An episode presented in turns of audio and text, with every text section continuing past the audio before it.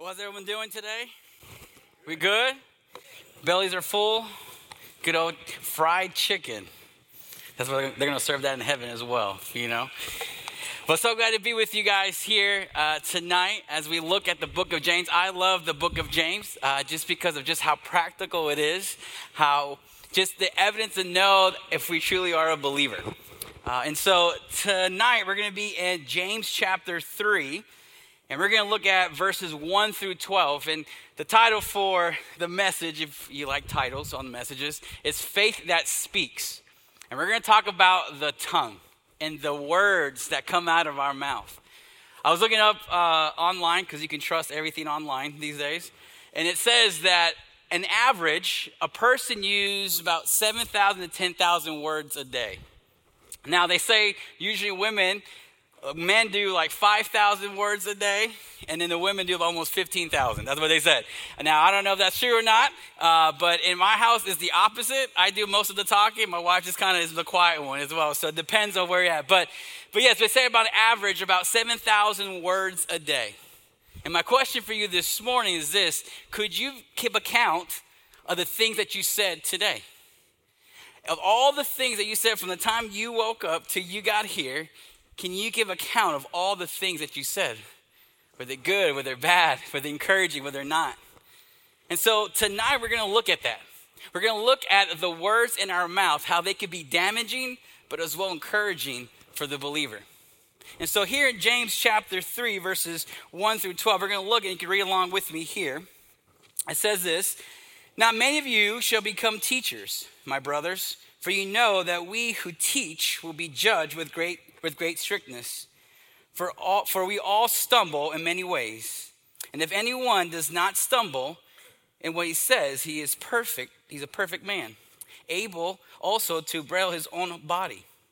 If we, but, but sorry, if we put bites into the mouths of horses so they obey us, we guide their whole bodies as well. Look at the ships also. Though they are so large and are driven by strong winds, they are guided by a very small rudder wherever the will of the pilot directs. So also the tongue is a small member, yet it boasts of great things. How great a forest it is, is set ablaze by such a small fire. And the tongue is a fire, a world of unrighteousness. The tongue is set among our, our members staining the whole body, sitting at, setting the fire in the entire course of life, set the fire by hell. For every kind of beast, bird, of, of reptile, and sea creature can be tamed and has been tamed by mankind. But no human being can tame the tongue. It is, restless, it is restless evil, full of deadly poison. With it we bless our Lord and Father, and with it we curse people who are made in the likeness of God. From the same mouth come blessing and cursing. My brothers, these things ought not to be so. Does a, does a spring pour forth from the same opening both fresh and salt water? Can a fig tree, my brothers, bear olives or a grapevine produce figs? Neither can a salt pond yield fresh water. So, some heavy words there that James is talking about the tongue. But before we dive into it and kind of see what James is talking about here, I want to give us a history of where our words came from. The history of words. And first, I want to look at is God's words. I want to look at the history of God and how He used words. You see, God used words to create. God used words to create. We see in Genesis chapter 1, verse 3, it says, And God said, let there be light. And there was. We see Hebrews chapter 1, verse 3. He is the radiance of the glory of God, the exact imprint of his nature. And he upholds the universe by the word of his power. Making perfection of sins, he sat down the right hand of majesty on high. Hebrews 11, 3. By faith, we understand that the, the universe was created by the word of God so that what is seen was not made out of things that are visible. So we see there in these three passages, and I know there's more as well, it talks about how God uses his word to create. We see that in the book of Genesis, that he created the world, right? And he said that it was good. But we also see in Hebrews that he holds the universe by the power of his word. He holds our lives by the power of his word. You see, God used words to create. But not only that, God uses words to show, to reveal himself, who he is to us. God uses words to show us who he is. One of the examples, there's many, but one is Genesis chapter 1, verse 26. It reads, Then God said, Let us make man in our image after our likeness. And there we see kind of the example of the Trinity. That we see how God reveals that He is three in one through that, that, that verse there, and many other passages as well. That we see that God uses words to reveal Himself to us of who He truly is. But goes on in the verse and says, And let them have dom- over the fish of the sea, over the birds of the heavens, over the livestock, over all the earth, and over everything creeping thing that creeps on earth. You see, not only does God use words to reveal himself, but also he uses words to give our purpose of our lives. That here we see in Genesis, he gives the purpose. Adam and Eve said, This is your purpose here on earth, your job. And so God uses words to create, God uses words to reveal himself to us, who he really is, but also gives us purpose in our lives. You see, words are important to God. So we looked at God's words, but also we're going to look at Satan's words. You see, Satan uses words to deceive and to destroy. We just talked about God uses words to create, right? To create and to reveal the goodness of who he is and to bring purpose in our lives. But what Satan does is destroys. He uses words to deceive us and to destroy us. Genesis 3 1 says, Now the serpent was crafty than any other beast of the field that the Lord God had made. He said to the woman, Did God actually say that? You shall not eat of any tree in the garden? Go on, Genesis chapter 3, verses 4 and 5 says, But the serpent said to the woman, You will surely die. You will surely die, for God knows that when you eat of it, your eyes will be open and you'll be like God, knowing good and evil. And so we see here that Satan uses words to deceive us, to, to destroy us. We see that in Genesis 3 1, kind of the sermon said, Did he really say that? Come on. He didn't say that. This is what he meant to say. Here's the reason why. It kind of deceives us and makes us fall into sin. You see, words are not only important to God, but also to Satan, because Satan uses it to deceive us and to bring destruction in our lives. So, with knowing the history of words, how God uses words, how Satan uses words, here James kind of talks about us, how we use words, and how we shouldn't use words. You see, James chapter 1, verses, uh, James chapter 3, verses 1 to 12, he kind of gives a description of being careful with our words. He starts out in verse 1. He says, Not many of you should become teachers, my brothers for you know that we who teach will be judged with great strictness. I'll be honest, when I read that, I was like, I don't think I should preach tonight. I don't want to be judged so tough like that. Every word. Now we know here that James is talking to the church, the church, the leaders of the church that he's writing to here in Jerusalem, and he's writing to them because there were a lot of teachers who shouldn't be teaching, if you know what I'm saying. There were teachers in these churches that wanted to be teachers because they loved the title. And they were teaching for the wrong reason. They weren't teaching to teach God's people how great He was. They were teaching so they get more followers and be famous themselves. You see, it says that in Jewish culture, the rabbi is held with high authority, with so much respect and honor that whatever they say goes. You see, I, growing up in a Hispanic church, that's how it, that's how it is that the pastor, man, they, if they come to your house, you, you roll out the red carpet. I remember we went to Scranton, Pennsylvania on the mission trip this summer with about 20 of our people here in Maranatha. And uh, we went to a Spanish church, helping the Spanish church there in Scranton. And we did door to door evangelism. We were doing a outreach event the, night, uh, the, day, the day like a Saturday, so Friday night we went and went door to door trying to get some Hispanic people to come to this family outreach that we're doing. And so the pastor and some of our people went with him door to door. And it was, it was funny to hear our people uh, just what they experienced. They went with the pastor, Pastor Pablo. They knocked on the door and found out the couple that they were talking to was from Paraguay. And Pastor Pablo was from Argentina. So there was a connection there of South American connection. And so they say, hey, you're a pastor? Come into our house. Bring everybody in. And it was funny to say that a lot, our people were saying that they would bring the best like food, water, all the nice things to the pastor, and they'll give the leftovers to everybody else. They're like, Pastor, you need this? Okay, okay. And then, and then like Pastor Brian, our pastor, he asked for some. Okay, yeah, you can get it over there. But they will go get it for the pastor. Their whole focus was on Pastor Pablo because they knew he was a pastor. And so they hold him in high regard. You see, this was what happening in the church.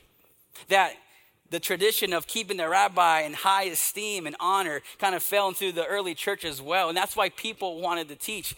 And James was saying, hey, some of you guys might need to sit down a little bit. why? Because you're teaching for the wrong reason. And brothers, I pray that you, I encourage you guys to be praying for those that teach here, here in our church.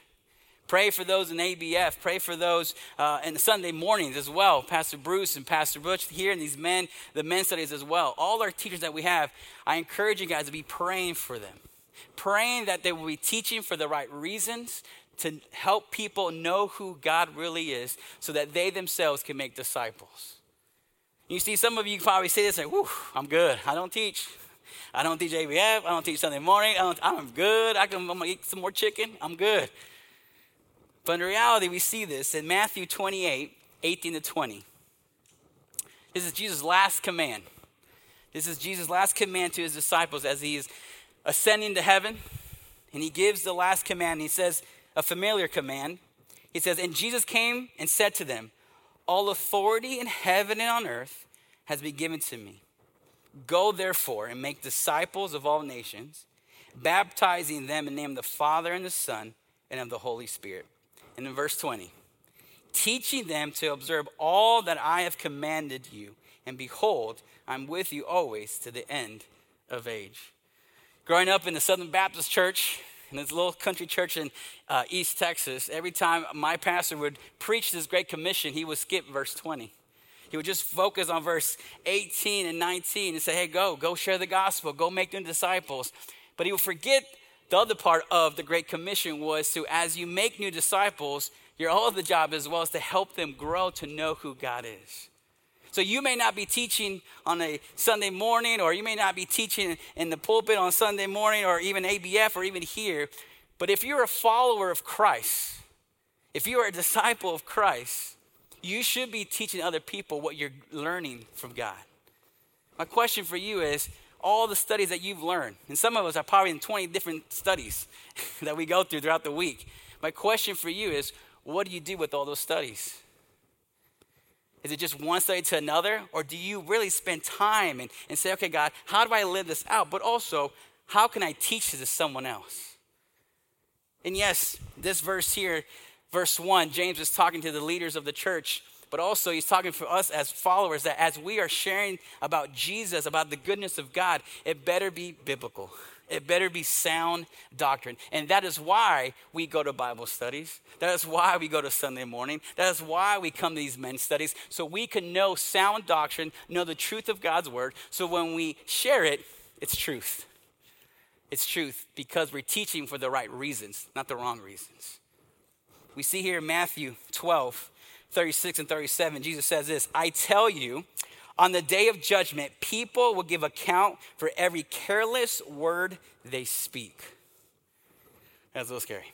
For by, for by your words you'll be justified, and by your words you'll be condemned. And Jesus was talking here and saying, hey, if you're talking about me, make sure it's truth. Make sure it's sound doctrine. Because it says here, Jesus says, in day of judgment, people be counted for every careless, careless word we say. Now remember, we say about 7,000 words a day. Some of you guys probably say, I don't even say 700. That's okay. We all use words throughout our day. But when it comes to teaching about who God is, we got to make sure it's sound doctrine, it's truth of who God is. And we're teaching for the right reasons, not for our own ambition. And so we see here, there's a great responsibility in teaching God's word. That's what James is saying here in verse 1. There's a great responsibility in teaching God's word. And In verse 2, he goes on and says this there, there is a danger of sin from what we say. That there's danger. Verse 2 says, For we all stumble many ways, and for anyone who does not stumble in what they say, he is perfect, he's a perfect man, able also to bridle his whole body. He's like, listen, we all stumble. And I love that James says we. James includes himself in there and says, We all stumble. He said, But if you don't stumble, man, you're a perfect man. That means you can control what you say. But the reality is sometimes we're human. We're not perfect. And sometimes words come out. I, I, I, know this from, from experience. There are words that come out of my mouth that, man, I shouldn't say that. Why did I say that? And there goes that word 6,599. Boom, I just wasted it. But we see here that we got to understand is that there's a danger of sin from what we say. That our words can hurt somebody, can damage somebody, but also keep someone from knowing who God really is.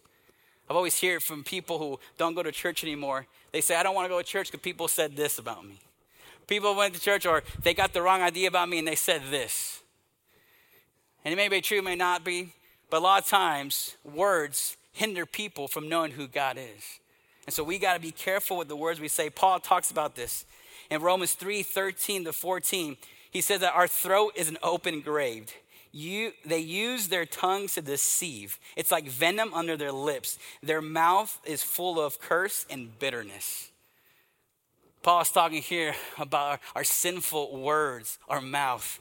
And that's why we've got to be careful with the words that come out of our mouth to understand the danger of the sin that can come from and the damaging that it can be. But we've got to, and we're going to talk about this, that only through God can control what we say and allow Him to speak through us in that. So we see that the, there's danger of sin from what we say. In verses 3 and 6, James kind of talks about knowing how powerful the tongue is. But isn't it crazy that this little muscle right here in our, in our mouth is the most dangerous weapon on earth? The most weapon, the, mo- the weapon that can destroy, that can deceive, that can misdirect, like I see that a lot even with pastors who are not teaching biblical doctrine, who are not sound doctrine, who are teaching false theology, and hundreds and thousands of people are following this. Man, I remember when my older brother, he was a missionary in Honduras about, 50, about for 15 years, and I remember visiting one summer, and Benny Hinn came uh, to one of the biggest stadiums in, in Honduras, in Tegucigalpa. And I remember my brother turned on the TV, and like it was just packed. I think the stadium held about 70,000 people, and it was packed. And Ben Hinn was sharing some false doctrine there. And I remember my brother saying, I can't believe they listen to every word he says. He said, These people are lost. You see, that's why we got to be careful what we say. But also, when we say, we say the truth of who God is. And that we use our words not to bring down people, but to help people know who God is and encourage them in the way. And so here in verses 3 and 6, we see James. I love what, how he points a picture, paints a picture of the power of our tongue. And he says, if we put bits into the mouths of horses so they obey us, we guide their whole bodies as well. Look at the ships also. Though they are so large and are driven by strong winds, they are guided by a very small rudder, wherever the will of the pilot dictates. So also the tongue is a small member, yet boasts of great things. How great a forest it sets ablaze by such a small fire.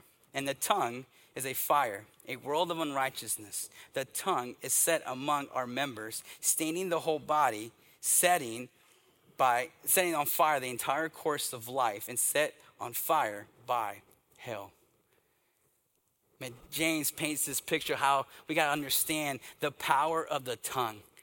That is just like a little fire that starts, a little spark that starts in the forest that then cuts, and then boom, a whole forest is on fire.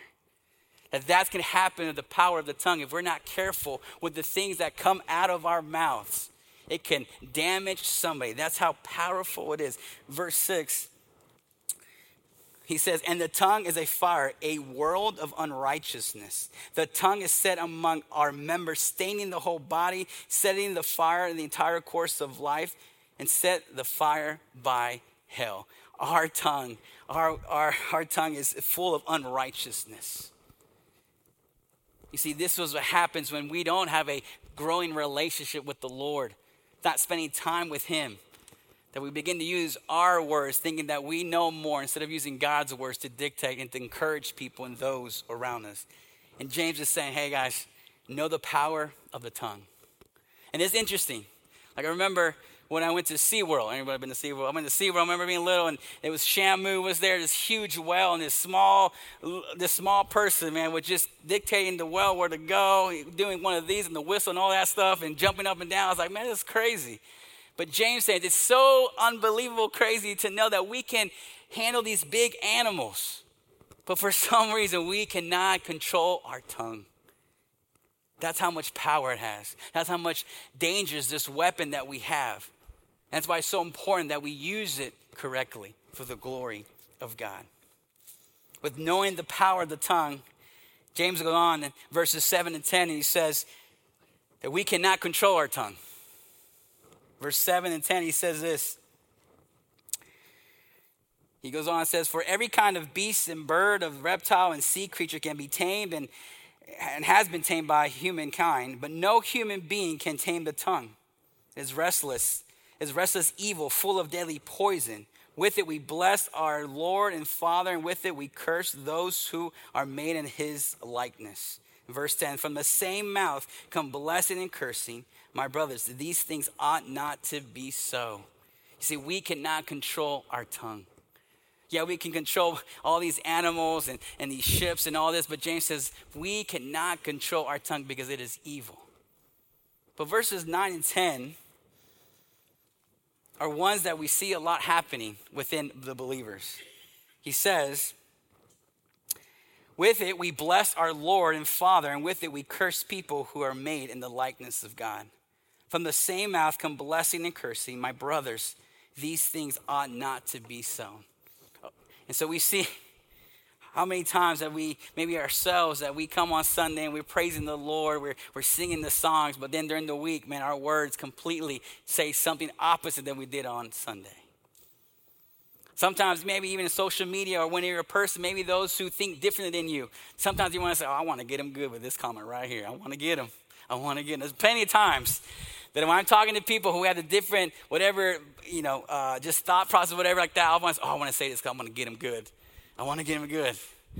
But, when I, but what we should be doing should be praying and say, God, what should I say? When I, when I talk to someone who may be thinking different than me, maybe not a believer, and, and we have these conversations, I'm just praying, God, what should I say? Give me the words. Give me the words. But James saying here, say, to the church, some of you bless the Lord with that same mouth, then turn around and yet you curse your own brother. That was made in the likeness of God. You see, Jesus said this to his disciples the way the world knows that we are his followers by how we love one another. And it's interesting that he doesn't say about how much theology we know, how much time we go to church, or if we know who the Antichrist is, or anything like that. No, he just says the way the world knows that you belong to me is how you love your brothers and sisters in the Lord. And that goes with our words as well. I remember growing up, man, in the Southern Baptist Church, man, when there was a lot of tradition and, and all this. And I remember when we would have like outreach events, and there were some people who didn't quite look like the people in our church. And man, I could just hear the comments that people would make. Like, I can't believe they wore that to them. Or I can't believe he put that on. Like, it was like, guys, come on. Like, why are we saying this? We should be encouraging. They're not, some of them aren't even believers. And so I remember being in college at this church that I grew up with, and my heart was just broken because some of them were Sunday school teachers that were damaging, talking bad about these b- b- unbelievers that we're trying to reach to. And it broke my heart to kind of say, what, like, what's going on? And James is saying that he's saying some of you are praising the Lord, saying his great things about him, but yet you are discouraging the brother and sister in Christ who was made in the image of the likeness of God. So this is what we got to understand. We cannot control our tongue, but this is the beauty of the gospel. Right? We see Paul saying that, man, our, our tongue is evil. It's full, even James saying it's full of evil, it's unrighteousness. But the only thing that can change our words is the Lord. that we place our faith in Jesus Christ, our Savior, and understand that He died on the cross for our sins and rose again on the third day. And the only way that we can be forgiven of our sins that separate us from having a relationship with God is by trusting Him alone. And it says, Paul says this that when you trust in Jesus, the old is dead and the new has come. So that means also our words. You see, you can tell a lot by somebody who is growing the Lord by the things that they say or how they react to things. You see, I, I love to look for men, uh, mature men in the faith, that man are living out what they say. I remember there, there's men that I've been in contact with who are like the smartest guys you know, like on theology and Bible, all this. And I remember like some of them would come teach at the school I was at, but yet the way they acted was completely different from what they said. They're kind of what Paul, what, what James was saying here, that they were praising the Lord, but yet how they were living their lives day to day was completely different. And it was so discouraging. But you see, if we've been changed by the gospel of Jesus Christ, not only does our, our, our life change, but also the words that come out of our mouths. And that's why it's so important that we spend time in God's word. That's what James said in chapter 1, right? To be doers of the words, not just readers or hearers only. That as we read God's word, it should be changing the way we think, that will then result to the things that we say. Again, because all by the power of God, because we cannot control our tongue, right? James has said that. We can control all these big animals, but we cannot control our evil, unrighteous, filth tongue. But only through relationship with Jesus Christ can God control our tongue to give us the words to say that will bring Him honor, encourage those around us as well. So, lastly, here we see in verses 11 and 12, we say this. He goes on and says, Does a spring pour forth from the same opening both fresh and salt water? Can a fig tree, my brothers, bear olives or a grapefruit produce figs? Neither can a salt pond yield fresh water. Kind of gives a painting there as well as say, listen, the great, all, all these things can't happen, right? It doesn't produce this. And so we got to understand this that the words we use reflect our heart. The words we use reflect our heart. Again, this is something I've heard so many times that when you spend time in God's word, your life should be different. That the more you spend time with the Lord, the more you spend in His word, the way you think, the way you live your lives, even your words should be different. Like I said earlier, you can tell a lot of, you can tell a lot by a person how their relationship with the Lord is by the things that they say. I remember one uh, in our neighborhood there was I was outside with our kids and one of my neighbors came. I, I was trying to trying to meet some of our neighbors, and this young guy came and uh, you know introduced himself to, to myself, and we started talking. He was using language that was like not Greek or Hebrew. You know what I mean? Like he was like some, some tough language as he was sharing with me. And then, I, then all of a sudden he stops and says, Hey, what do you do for a living? I was like, This is going to be great. I love this part. I was like, Oh, I'm a pastor. He's like, Oh, like you can see in his face, like, What did I just do? Like, I use every bad word in the book to this guy who is a pastor. And I was like, Dude, I was like, Calm down, calm down. Like, uh, it's okay. like, we, and we started talking, but he was just sweating. He's like, I'm so sorry, man. Like, I didn't know you were a pastor. I was like, Okay. But here's the thing I knew that he wasn't trusting in the Lord. It's the way the things he was saying and, and, the, and the things that he was doing as well. But I, I, know there's some people, man, you can just tell that their relationship with the Lord is real by the things that they say. Not that they're like holy or everything they say is like Jesus, Jesus. No, but just the words that they use are so encouraging that you want to be around them. You guys know those people? That you just want to be around them because you know the words they're going to give you, it's going to encourage you. Even if they make fun of you, it's going to be encouraging. All right? It's going to be great. And so James is saying that's the kind of believers that we should be, that man, that, that people want to be around us because we're giving words of affirmation, words of encouragement, but also uh, words that would change their eternal life forever for those who don't have a relationship with Jesus. You see, the words we use reflect our heart. You can also say the words we use reflect our relationship with the Lord. That are we growing because of the time we spend with Him in His Word? And so we see here James gives some, some kind of harsh words, harsh reminders. But also, this should remind us that we got to use words that encourage our brothers and sisters in the Lord. That we should use, that we should speak the word of truth in love to others, but also that we should use our 7,000 words a day that we can to bring God honor and glory, but also to have opportunities to share the gospel in your neighborhoods, in the nations, or wherever you go, to know that's how God wants us to use our words. But here's the thing a couple of things to think about as we as we say, okay, how do I let God control my words? Because sometimes I want to say some things to some people that they need to hear. I promise it will change your lives. But I say, I don't know. I don't know if it's encouraging. First thing is this: is you pray. Every morning, I before I you know come when I come to the office anything like that, I just say, God, give me the words to say that bring you honor. Whether I be joking or just talking to somebody, help me to use the words that bring you honor but also be mindful about how powerful your words can be. So we pray. First step is to pray, letting God take control of your mouth, of your words. And secondly, is being reminded of how powerful your 7,000 words a day can be. Now, they're always going to be perfect? No, right? We're not perfect. James has said that we are not perfect, we stumble. But we each day should try to use our words to bring honor and glory to the Lord. And see, this is a reminder of the church as well that we should use our words in truth and in love, but also to encourage those around us and believers. And so, my question for you is that what do people say about your words? What do people say about you at your jobs? What do people say about you at your home with your family? What are what are uh, believers? What do they say about you in your words that you use? And I'll be honest, as a parent, sometimes, man, my I just want to like, when you have three little humans at home, man, with those kids, sometimes I just want to have to, tame my tongue. Say, Lord, I give me patience. You gave me these kids for a reason. You gave me these kids for a reason.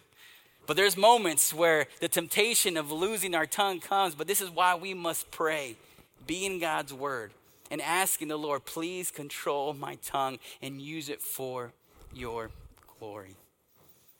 Just a, a pastor said this sinful words naturally come from a sinful heart.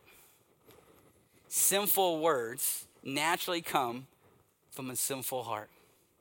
And so if you're here tonight and you've never placed your trust in Jesus Christ, and you probably say, man, my words are wild right now. My words are just whatever comes on my mind, I say. I don't, care if I hurt people whatever. And probably saying, you know what? I mean, I don't have a relationship with Jesus. I need Jesus to control my tongue, my words. And so we want to encourage you. Don't leave this place without talking to Pastor Bruce or myself, myself or other men here that, man, we will want to encourage you and show you how you can have a relation with Jesus Christ. So you can be forgiven of your sins, but also be a new person in Him. And He alone can control and change the words that you have. But if you're a believer here, I encourage you to take the words of James and be mindful how powerful our words can be. All 7,000 words that we say a day, how powerful they can be. And that we will pray daily that God will use our words for His glory. Just a couple, couple questions to consider. And I want you guys to talk about this amongst yourself and in your group. The first question is this What's wrong with the idea that our actions and not our words are what really matter? What's wrong with the idea that our actions and not our words are what really matter? Second question is this How should knowing God's word affect the view of our own words?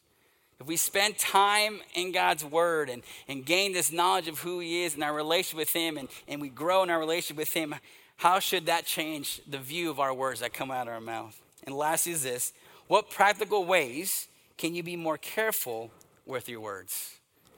What practical ways can you be more careful with your words? So I'll give you guys a few minutes and just talk among yourselves with, with that for a few minutes. I just want to, as I was thinking all here what James was saying about how important our words are, all 7,000 of it that we use a day. I thought about James chapter 1, verse 19, where James also says, Know this, my beloved brothers, let every person be quick to hear and slow to speak and slow to anger. Which another good principle to take that ask the Lord, say, Lord, just don't let me always have to say something, but tell me when I need to say. And when I say it, might bring you honor and glory with that. So, men, be careful with your words, use them wisely, and use them to glorify the Lord. Let's pray. Heavenly Father, we thank you so much, Lord, that you use our faith to speak, to speak your truth. And as we saw, Lord, that you use words to create, to just to, to show who you are, to show our purpose in life, but also Satan uses it, uses our words to deceive us, to destroy.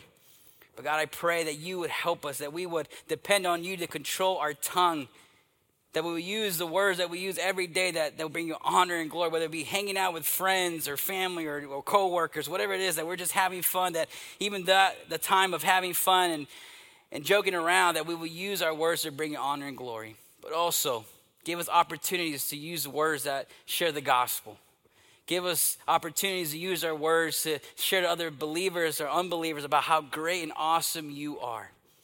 And God, I pray that we will spend time with you, that we will hunger for your word, and not just be readers of your word, but be doers for your glory.